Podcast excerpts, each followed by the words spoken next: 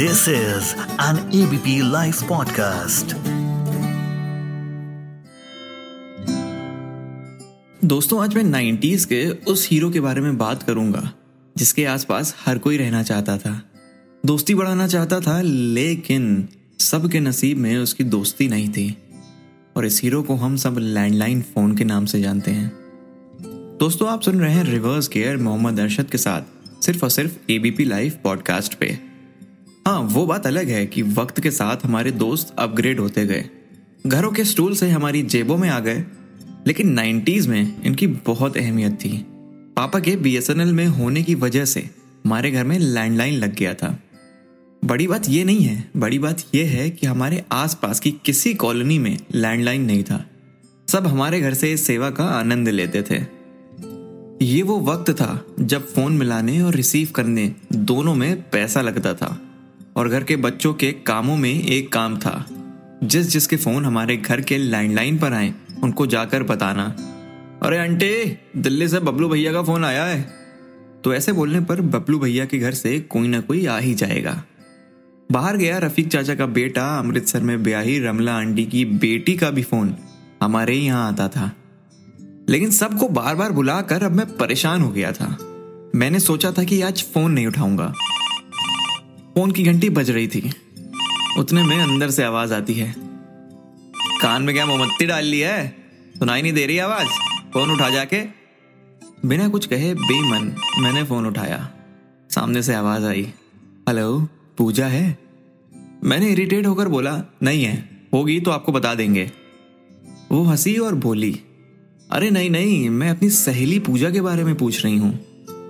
मैंने मन में सोचा, ये कौन सी पूजा है जिसके दर्शन मैंने नहीं किए? लगा कि होगी कोई। मैंने बोला, मैडम, अभी तो नहीं है। कुछ मैसेज हो तो बताइए। नहीं, दरअसल मुझे एक क्वेश्चन पूछना था उससे। अरे, मुझे बताइए, शायद मैं आपकी हेल्प कर पाऊँ। मैंने बोल तो दिया था ये, लेकिन पढ़ाई और अपना दूर दूर तक वास्ता नहीं था।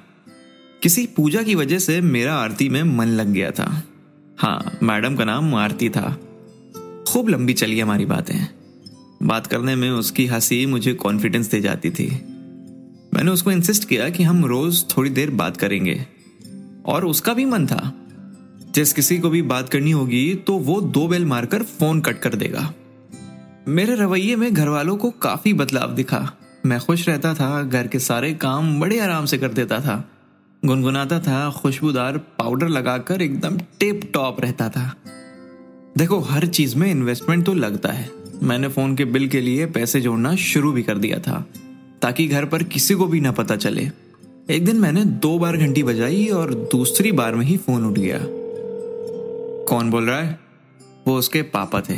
मैंने झट से फ़ोन रख दिया। उनको अगर पता चल जाता कि मैं कौन हूँ तो मेरे आशिकी के सारे भूत उतार दिए जाते। दिन बीते।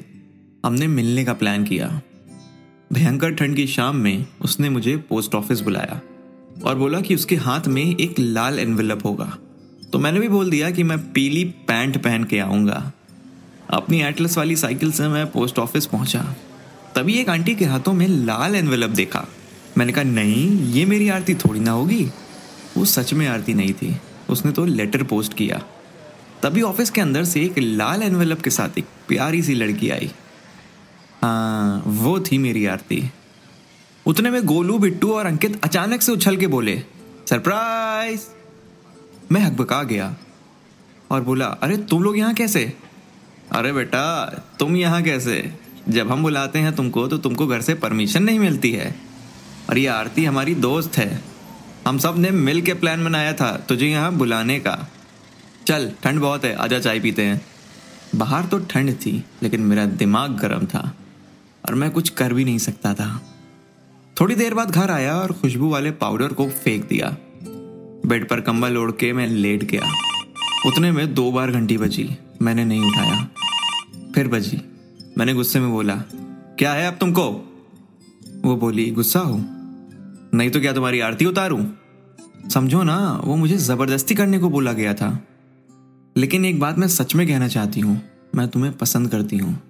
उनको शक ना हो, इसीलिए उनके सामने मैंने कुछ नहीं बोला था।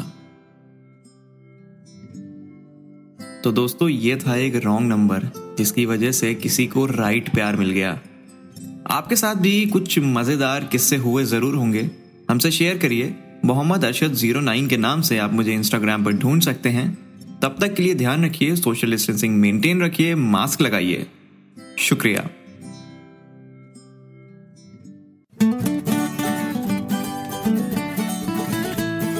This is an ABP Life podcast.